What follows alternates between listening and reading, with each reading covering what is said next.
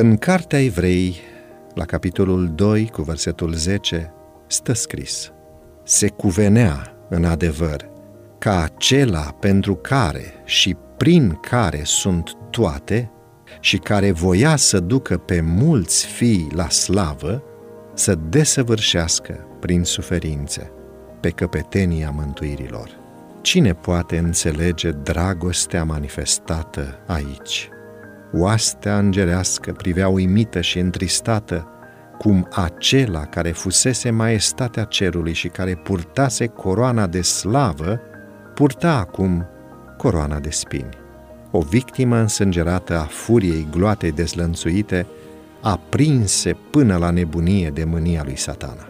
Priviți la răbdătorul suferind. Poartă pe cap coroana de spini.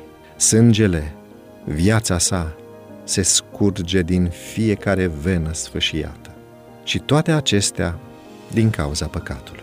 Nimic altceva nu l-ar fi putut determina pe Hristos să-și părăsească onoarea și maestatea din cer și să vină într-o lume păcătoasă, ca să fie desconsiderat, disprețuit, respins de aceea pe care a venit să-i salveze și în cele din urmă să sufere pe cruce.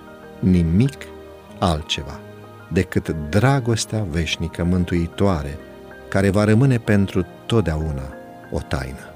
Minunați-vă ceruri și rămâi uimit pământule. Priviți la asupritor și la asuprit. O mulțime imensă îl înconjoară pe Mântuitorul lumii. Bat jocuri și insulte se amestecă cu înjurături grosolane și blasfemii. Nașterea sa umilă și viața sa smerită sunt comentate de nemernici fără inimă.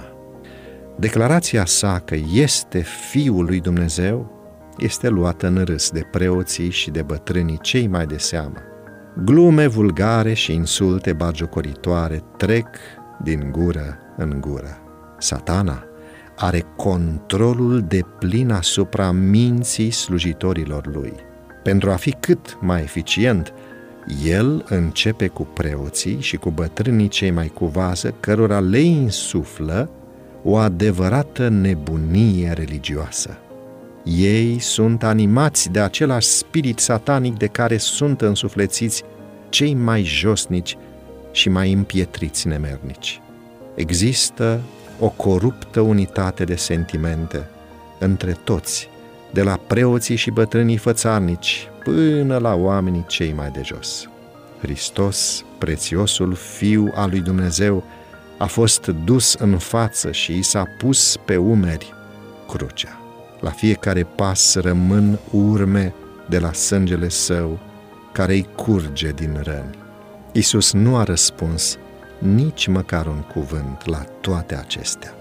În timp ce cuiele îi străpungeau mâinile și picăturile de sudoare ale agoniei ieșeau forțat prin pori de pe buzele palide și tremurânde ale inocentului suferind, a fost rostită o rugăciune a iubirii iertătoare în favoarea ucigașilor săi. Tată, iartă-i, căci nu știu ce fac.